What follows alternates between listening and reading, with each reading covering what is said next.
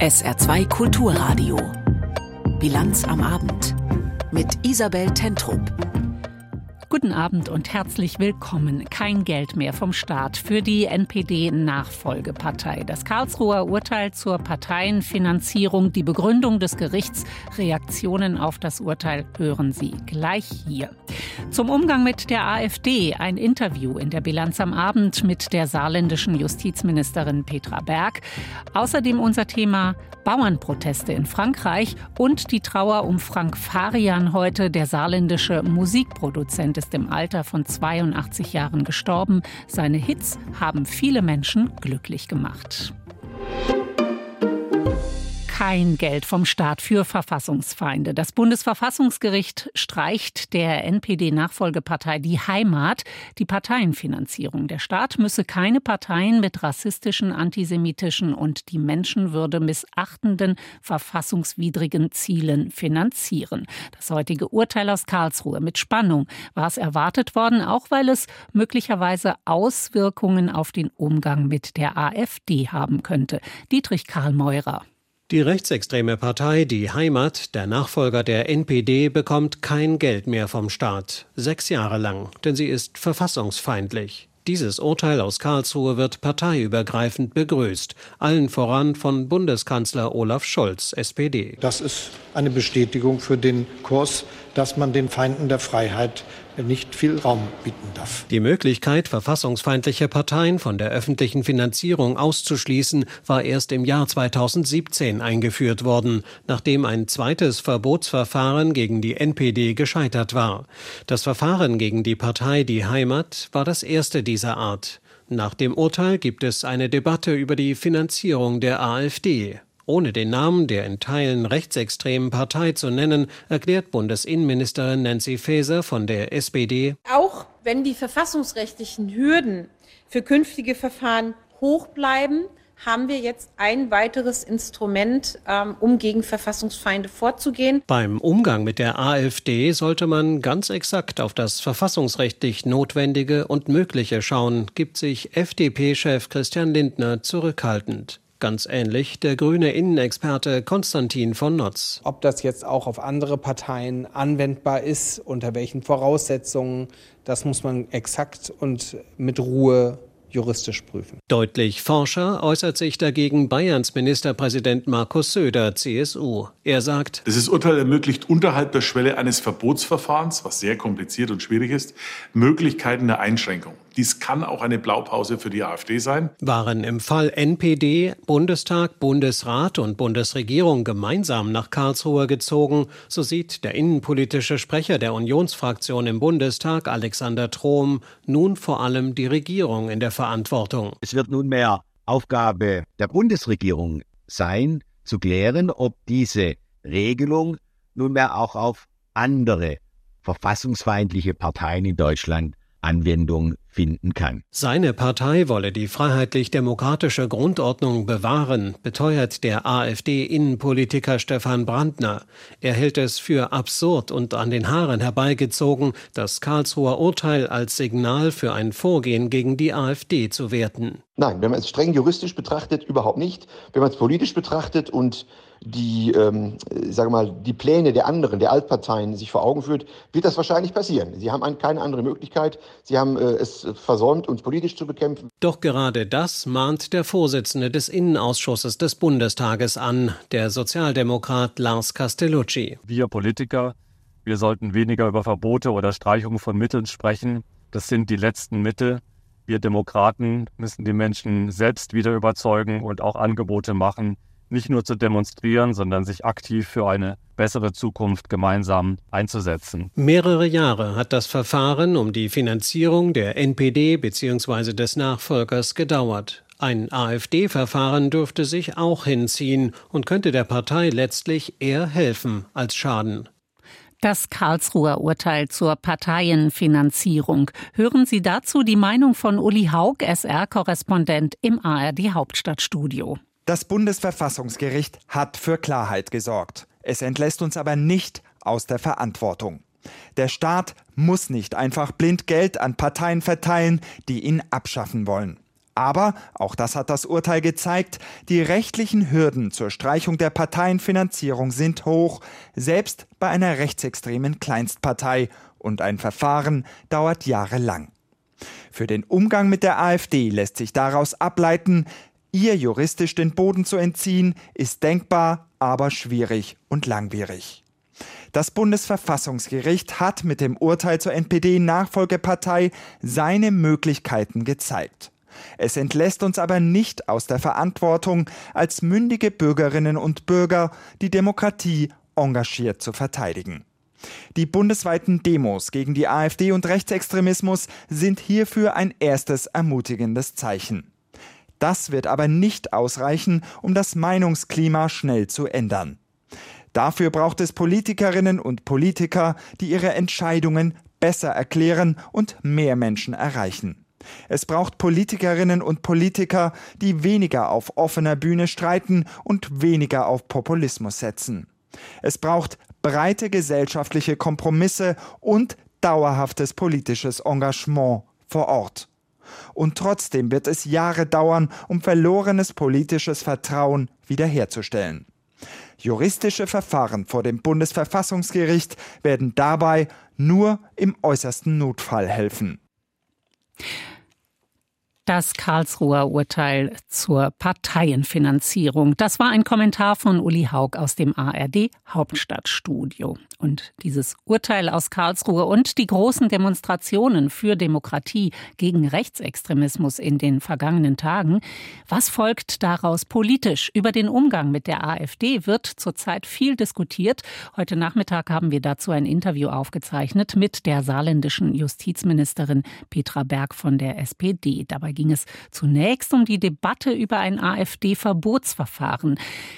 Viele schätzen die Erfolgsaussichten vor dem Bundesverfassungsgericht ja als eher gering ein. Ich habe Frau Berg gefragt, wie groß sie die Chancen eines AfD-Verbots einschätzt. Unsere Verfassung sieht ein Parteienverbot zum Schutz der Demokratie vor. Also diejenigen, die einen Angriff auf unsere freiheitlich-demokratische Grundordnung tätigen oder diejenigen, die den Bestand der Bundesrepublik Deutschland gefährden, die unterfallen einem Parteiverbot. Damit diese Voraussetzungen nachgewiesen werden, braucht es auch gesicherte Erkenntnisse. Das heißt, die, der Angriff auf die freiheitlich-demokratische Grundordnung, der muss nachgewiesen werden. Und zwar so lückenlos, dass es rechtfertigt, eine Partei zu verbieten. Gibt es denn im Fall der AfD Ihrer Einschätzung nach äh, genug Hinweise auf ein solches Verhalten? Gibt es Hinweise, dass ein Parteiverbotsantrag ähm, erfolgreich sein könnte? Wir haben unzweifelhaft verfassungsfeindliche Tendenzen in dieser Partei. Wir haben Menschen, die sich verfassungsfeindlich äußern. Und wir haben mittlerweile drei Landesverbände, die gesichert rechtsextremistisch eingestuft werden. Aber es ist so, dass dadurch noch kein lückenloser Rückschluss auf die Partei insgesamt gezogen werden kann. Das obliegt auch dem Bundesverfassungsgericht. Insofern bleibt es weiter auch die Aufgabe der Sicherheitsbehörden, hier genau hinzuschauen und Beweise zu sammeln. Im Übrigen ist das Parteienverbot auch kein Allheilmittel gegen Rechtsextremisten und Faschisten. Ich glaube, die Demonstrationen am Wochenende haben uns gezeigt, Rechtsextremismus und Faschismus haben in unserer Gesellschaft keinen Platz. Ähm, Sie sprechen an einzelne Personen in der AfD. Auch darüber gibt es ja eine Debatte, die Verwirkung von Grundrechten nach Artikel 18 Grundgesetz. Es gibt eine Petition dazu im Internet. Lässt sich äh, das vielleicht auf einzelne AfDler anwenden? Da geht es um Björn Höcke, unter anderem äh, um das passive Wahlrecht. Das wird diskutiert. Wie realistisch oder sinnvoll finden Sie denn ein solches Vorgehen nach Artikel 18 Grundgesetz. Ja, auch da sind sehr hohe Hürden, um die Verwirkung von Grundrechten einer einzelnen Person halt durchzusetzen. Auch sie muss die freiheitlich-demokratische Grundordnung bekämpfen in einer, so sagt das Bundesverfassungsgericht, in einer äußerst aggressiven Weise. Und was ganz wichtig ist, dieser Angriff muss eine zukünftige Gefahr für unsere freiheitlich-demokratische Grundordnung darstellen. Das heißt, das Gericht muss eine Prognose in die Zukunft treffen, dass diese Person unsere Demokratie, unseren Staat bekämpft. Das ist sehr schwer durchzusetzen. Abschließen. Wir haben in der Vergangenheit vier Verfahren gehabt, die sich mit der Verwirkung von Grundrechten auseinandergesetzt haben. Und alle vier Verfahren haben keinen Erfolg gehabt. Insofern ist auch hier Vorsicht geboten. Selbst wenn ein solches Verfahren Erfolg hätte, die Partei, die dieser Person dann angehört, immer noch aktiv wäre, gewählt werden könnte und diese Person sozusagen auch zu einem Märtyrer ihrer Partei hochstilisiert werden könnte. Damit hätten wir meiner Meinung nach der Demokratie einen Bärendienst erwiesen. Worüber auch viel diskutiert wird, äh, lässt sich verhindern, dass die AfD Geld vom Staat bekommt, also die Parteienfinanzierung streichen. Hintergrund ist das heutige Urteil aus Karlsruhe. Das Bundesverfassungsgericht streicht ja der NPD-Nachfolgepartei für sechs Jahre die Parteienfinanzierung. Halten Sie das auch für einen Weg im Umgang mit der AfD? Man muss sehen, das heutige Urteil setzt ja auf dem NPD-Verbotsverfahren aus 2017 auf. Die Kleinheit der NPD hatte seinerzeit dazu geführt, dass dieses Verfahren keinen Erfolg hatte. Und jetzt hatte man darauf dieses Verfahren aufgesetzt, das jetzt einfach zum Ziel hat, die Partei von der Parteienfinanzierung auszuschließen. Das heißt, eine rechtsextremistische Partei soll nicht noch aus deutschen demokratischen Steuergeldern finanziert werden. Dieses Verfahren hat aber im Übrigen dieselben Voraussetzungen wie das Parteiverbotsverfahren. Halten Sie das denn, ähm, die Parteienfinanzierung zu streichen, äh, halten Sie das für einen Weg im Umgang mit der AfD? Dann müsste sie auch als gesichert rechtsextremistisch eingestuft werden, und zwar die Partei in Gänze. Diese Voraussetzungen sind jetzt, zumindestens was die Bundespartei angeht, noch nicht gesichert.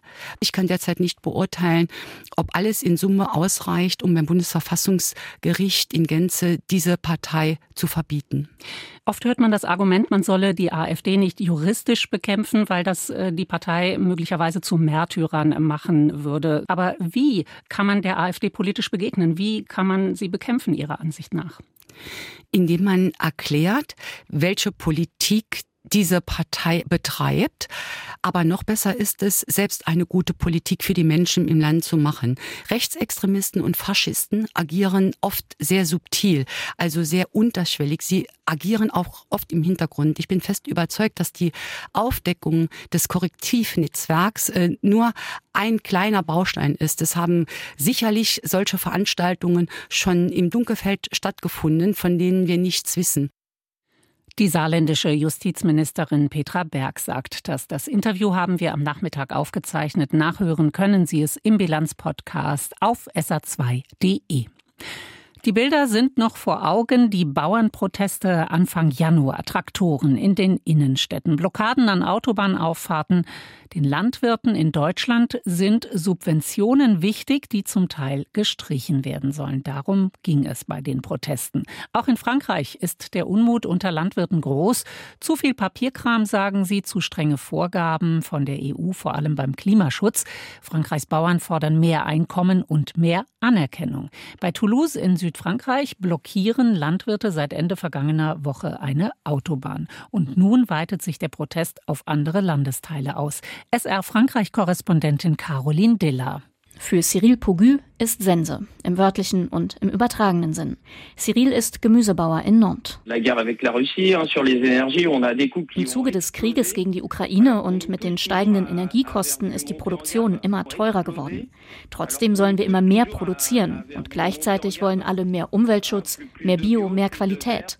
All das kostet immer mehr Geld und trotzdem sollen wir immer billiger verkaufen? Das ist nicht mehr machbar, sagte er im Radiosender France Info. Viele französische Landwirte empfinden es ähnlich und gehen auf die Barrikaden. Seit Ende letzter Woche blockieren sie die Autobahn A64 bei Toulouse mit Traktoren und Strohballen. Auch an vielen anderen Orten versperren Landwirte Autobahnen und Straßen mit ihren Maschinen. Im Departement Ariège an der Grenze zu Spanien ist am frühen Morgen eine Landwirtin ums Leben gekommen, als ein Auto in eine Blockade raste. Man wolle trotzdem weiter demonstrieren, sagt Arnaud Rousseau, der Vorsitzende der größten Bauerngewerkschaft FNSEA. Euh, Wir haben jetzt Rückmeldung von allen regionalen Verbänden, die uns bestätigen, dass es die ganze Woche über Blockaden geben wird, dauerhafte und spontane. Alle Departements werden von diesen Aktionen betroffen sein und wir werden das Tempo schrittweise anziehen. Um zu zeigen, dass das nicht nur vorübergehender Ärger ist, sondern wir ein grundlegendes Problem haben. Die Wut der Bauern richtet sich zum Teil gegen Umweltstandards, die auf europäischer Ebene festgelegt werden, darunter die Ziele für die Reduktion von Treibhausgasemissionen. Gleichzeitig protestieren die Bauern gegen nationale Regelungen. Ein möglicher, konkreter Auslöser für die Proteste ist das Ende bestimmter Steuererleichterungen für den Gasol non routier, ein spezieller Treibstoff, unter anderem für landwirtschaftliche Maschinen. Und die Landwirte ächzen unter Papierkram und Bürokratie. Hier wolle die Regierung ansetzen, sagt Landwirtschaftsminister Marc Fesneau. Diese Woche sollte ein neues Gesetz durchs Kabinett gehen, das die Gründung landwirtschaftlicher Betriebe regelt. Die Regierung hat den Zeitplan nun nach hinten verschoben. Wir haben entschieden, uns damit noch ein bisschen Zeit zu lassen. Nicht, weil das Gesetz schlecht war, sondern weil wir sicher noch einige Bestimmungen in Sachen Bürokratieabbau dort einflechten können. Um einen Schritt auf diejenigen zuzugehen, die sagen, wir verstehen eure Flut von Regeln nicht mehr und manchmal sind diese Regeln auch unlogisch. Aber manche Dinge brauchen einfach ein bisschen Zeit. Alles, was wir sofort machen können, machen wir sofort. Vor allem, indem wir Verfahren beschleunigen, die den Bauern das Leben leichter machen. Die Proteste der Landwirte haben eine enorme Sprengkraft. Wenige Monate vor den Europawahlen sieht der extrem rechte Rassemblement National eine Chance, aus der Wut der Bauern auf europäische Regeln politisches Kapital zu schlagen und seinen ohnehin schon bequemen Umfragevorsprung auszubauen. Parteichef Jordan Bardella hatte am Wochenende eine Protestveranstaltung besucht. Wir stehen am Anfang eines kritischen Jahrzehnts für die Landwirtschaft. Ich glaube, die Wut unserer Landwirte darf nicht unbeantwortet bleiben. Sie ernähren unser Land. Sie sind der Stolz unserer Wirtschaft. Wir müssen sie vor dem unfairen Wettbewerb auf internationaler Ebene schützen und dafür sorgen, dass sie von ihrer Arbeit leben können. Die Sorge vor einer Ausweitung der Proteste versetzt Präsident Emmanuel Macron und die Regierung in Alarmbereitschaft. Auf der Plattform X, dem ehemaligen Twitter, forderte Macron die Regierung auf, konkrete Lösungen für die Bauern zu entwickeln. Die will der neue Premier Gabriel Attal im Laufe der Woche vorlegen, in der Hoffnung, damit eine neue landesweite Protestbewegung zu verhindern.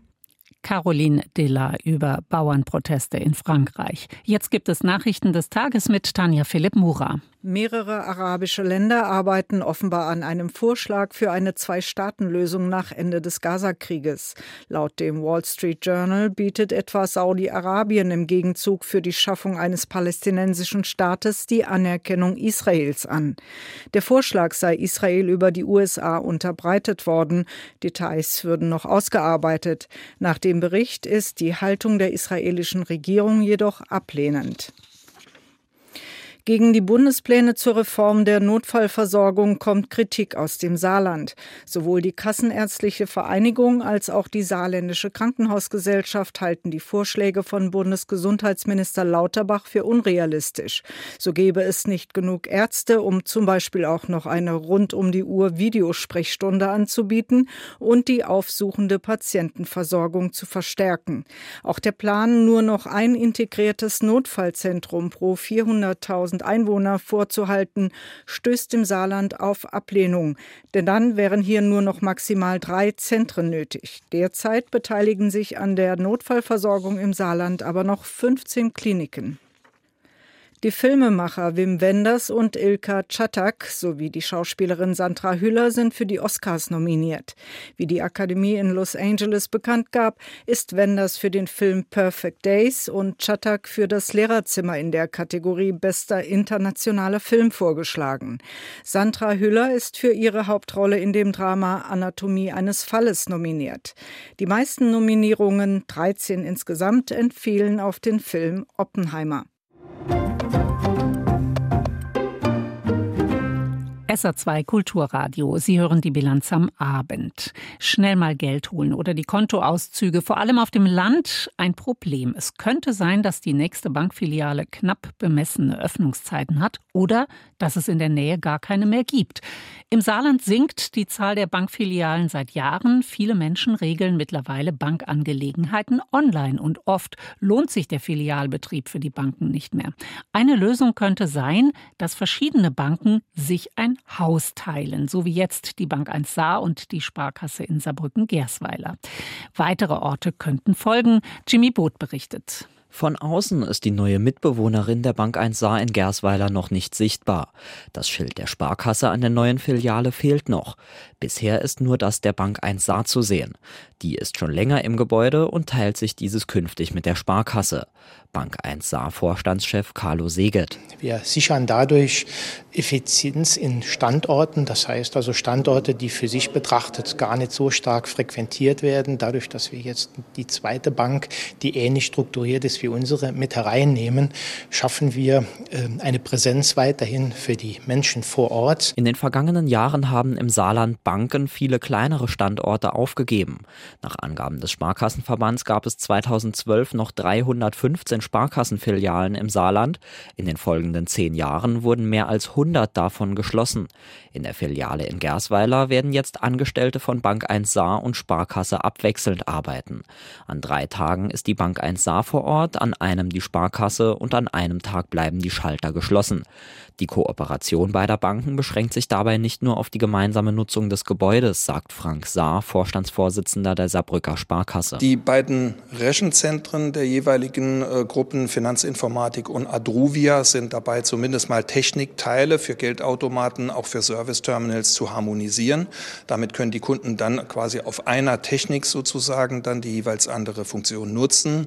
Äh, das würde uns noch mal einen Schritt weiterbringen. Also man kann sich schon vorstellen, dass Kooperationen weitergehen. Das Modell in Gersweiler könnte bald Schule machen. Die Bank 1 Saar berät mit Sparkassen aus weiteren Landkreisen. Ich kann so viel sagen, dass wir auch mit dem einen oder anderen Kollegen von anderen Sparkassen in den Landkreisen in tiefergehende Gespräche kommen. Insofern schauen wir uns das Modell an und dort, wo es Sinn macht, wo die Standorte das hergeben, ob jetzt in den Räumlichkeiten der Sparkasse oder in den Räumlichkeiten der Bank 1 Saar, wollen wir das weiter vorantreiben. Wenn schon gemeinsame Filialen betrieben werden, könnte dann nicht auch eine Fusion der beiden Banken der nächste Schritt sein? Nein, sagen beide Vorstandschefs. Zu groß seien die Unterschiede zwischen den Unternehmen, meint Carlo Segert von der Bank 1 Saar. Wir sind grundsätzlich offen für Fusionen, wollen auch weiterhin fusionieren. Es ist leider Gottes aber nicht äh, möglich, mit äh, der Sparkasse zu fusionieren. Da sind die Rechtsformen natürlich so unterschiedlich, dass das auch aufgrund der äh, strategischen Gesetzgebungen äh, so einfach nicht möglich ist. Eine Fusion von Bank 1 Saar und Sparkasse ist also derzeit nicht in Sicht. Weitere gemeinsame Filialen hingegen dürften wohl Realität werden. Hochrisikospiele beim Fußball, die gibt es in letzter Zeit im Saarland immer häufiger, vor allem beim FCS, aber auch bei der SV Elversberg oder beim FC Homburg. Das kostet den Steuerzahler ziemlich viel Geld. In der Saison 2022 hat das Land für die Einsatzkräfte bei Fußballspielen grob gerechnet rund drei Millionen Euro ausgegeben. Der parlamentarische Geschäftsführer der CDU, Raphael Schäfer, fordert deshalb, dass Clubs, die Hochrisikospiele veranstalten, an den Kosten beteiligt werden. Frage an Denise Friemann aus der SR Landespolitikredaktion. Wie begründet Schäfer seine Forderung denn? Man muss dazu sagen, das ist ja nicht das erste Mal, dass dieses Thema aufkommt, auch im Saarland nicht. Die Forderung gibt es schon länger und das Land Bremen zum Beispiel, das hat so eine Regelung ja schon. Da ist es nämlich so, dass die Mehrkosten zunächst mal an die Deutsche Fußballliga weitergegeben werden und die hat die bisher immer an die Vereine, also in dem Fall an Werder Bremen, weitergereicht. Und sowas stellt sich Raphael Schäfer auch fürs Saarland vor. Er sagt, er habe großen Unmut bei den Zuschauern der Spiele wahrgenommen, eben darüber, dass so viele Polizisten, die nicht von hier sind, dann im Einsatz sind. Die würden sich dann zum Beispiel gar nicht auskennen und könnten, wenn jetzt zum Beispiel eine Straße gesperrt ist und man Umwege fahren muss, gar nicht weiterhelfen. Was aber auch noch wichtig ist zu wissen, das, was Raphael Schäfer jetzt sagt, das ist noch keine offizielle Parteilinie. Es gibt also noch keinen Beschluss der gesamten Fraktion dazu. Es ist, so sagt es Schäfer, ein Impuls, den er als Mitglied der Oppositionsspitze setzen will. Das Problem mit den Einsatzkräften von außen, das würde sich ja auch dadurch nicht lösen. Das hängt ja auch mit dem Personalmangel bei der Polizei Polizei im Saarland zusammen, oder? Ja, das stimmt, aber Schäfer sagt, dadurch, dass die Einsatzkräfte dann zumindest zum Teil privat bezahlt würden, müsste der Staat besser begründen, warum so viele Einsatzkräfte vor Ort sein müssten. Schäfer geht sogar so weit, dass dann vielleicht statt 800 auch 600 Einsatzkräfte reichen würden. Und das würde dann natürlich die Kosten reduzieren, zumal das Saarland ja ein Abkommen mit Rheinland-Pfalz hat. Das heißt, die Einsatzkräfte, die von dort kommen, die müssen wir nicht extra bezahlen.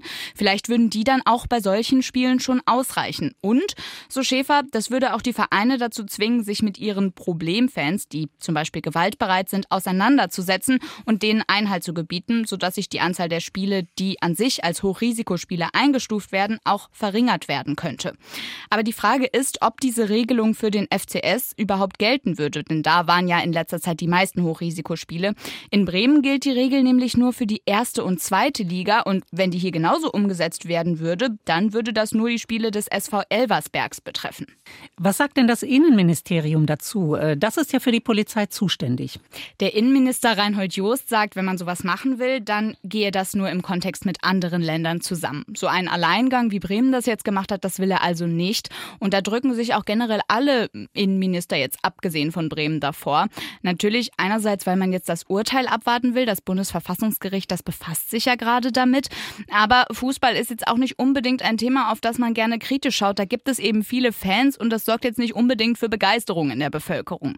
Und Just sagt auch, dass Elversberg, für die die Regel dann ja mutmaßlich nur gelten würde, nicht das große Problem ist. Da gäbe es nur einige wenige Chaoten und das viel größere Problem ist eigentlich der FCS. Das Bundesverfassungsgericht befasst sich eben gerade damit, hat aber noch kein Urteil ausgesprochen. Ursprünglich war mal eins für Ende letzten Jahres geplant. Ich habe aber gerade mit dem Bundesverfassungsgericht gesprochen und es sind noch nicht alle Verfahren dazu verhandelt. Das heißt, es könnte also noch dauern, bis es da eine Entscheidung gibt und damit wird es im Saarland so schnell wahrscheinlich auch keine Regelung dazu geben. SR-Landespolitik-Reporterin Denise Friemann. Im Saarland fordert der CDU-Politiker Raphael Schäfer, Clubs an den Polizeikosten für Hochrisikospiele zu beteiligen. Das stößt auch bei der Deutschen Polizeigewerkschaft auf Zustimmung. Ungewohnt in der Bilanz am Abend, aber Sie hören hier gleich einige Ohrwürmer. Geschrieben hat sie Frank Farian, der Erfinder von Boni M und Milli Vanilli. Seine steile Karriere als Musikproduzent und Komponist begann er im Saarland. Heute ist Frank Farian im Alter von 82 Jahren gestorben. SR-Redakteurin Katja Preisner erinnert an ihn und an seine für viele unvergessliche Musik. She's crazy like a fool. Ich habe Experimente gemacht und siehe da, wir haben einen Sound gefunden. Und siehe da, wir waren in England in den Soul Charts mit Wilson Pickett und mit James Brown. Darauf war er besonders stolz. In den Hitparaden Seit an Seit mit seinen Heroen, den Legenden des Soul. Funk und Soul wollte Farian auch machen und wurde so zum Miterfinder der Eurodisco. Den Sound hatte er im Studio ausgetüftelt, nur für die Diskos gedacht. Aber jetzt klopften Sender aus ganz Europa an. Dann haben die gesagt, ja, dann mach doch wenigstens eine LP mit dieser schönen Musik. Und vielleicht kannst du eine Gruppe finden, die das präsentieren kann. Er konnte. Und Boney M wurden zum Exportschlager. A la mayoría no les diga nada. Son Boney M. De Boney M por Chile. Una canción, Ma Baker. This is the story of Ma Baker, the meanest cat from old Chicago town. Bis dahin war es ein steiniger Weg. 1941 wurde Frank Farian als Franz Reuter in Kirn geboren. Die Mutter zog die drei Kinder als Kriegswitwe allein groß. Ich hatte immer Hunger und dann sagte meine Mutter irgendwann mal, am besten wirst du Koch. Da hast du immer was zu essen. Genau so kam's. Und dann habe ich dann eine Lehre angefangen in Saarbrücken im Schlossgartenrestaurant. 1958 war das große Staatsbankett von Konrad Adenauer Anschluss Saarland an die Bundesrepublik Deutschland und wir durften damals auch das Staatsbankett kochen. Aber schon Anfang der 60er wollte er nur noch Musik machen. Erst mit eigener Band Frankie Farian und die Schatten, dann eher widerwillig als Schlagersänger. Rock, ich habe noch niemals geliebt. Aber genau dieser Hit brachte ihm Mitte der 70er das Startkapital für das Disco-Experiment im Studio. In den 80ern gab es dann eine Nummer 1 in den USA und den Grammy. And the best new artist is Milli Vanilli. Als rauskam, dass die Männer aus den Videos aber nicht sangen, war der Grammy wieder futsch. Frank Farian brachte das nicht aus dem Tritt. Unermüdlich produzierte und komponierte er im eigenen Studio, meist in Miami, La Bouche und No Mercy. Brachte er in die Hitparaden. Als Mann im Hintergrund hielt er auch sein Privatleben privat aber ein gemeinsamer Song mit Tochter Janina war doch mal drin. Und gefragt, worauf er stolz sei, antwortete Frank Farian einmal. Dass ich, glaube ich, viele Menschen glücklich gemacht habe mit meiner Musik. Das Wetter im Saarland. Heute Nacht meist bedeckt, immer wieder ein bisschen Regen, 8 bis 5 Grad. Morgen erst viele Wolken, immer wieder kräftiger Regen oder einzelne kurze Gewitter. Ab den Mittagsstunden zieht der Regen ab und dann lockert es auf. Milde 10 bis 14 Grad morgen. Am Donnerstag viele Wolken, immer wieder leichter Regen bis 11 Grad. Das war die Bilanz am Abend mit Isabel Tentrup. Danke für Ihre Aufmerksamkeit.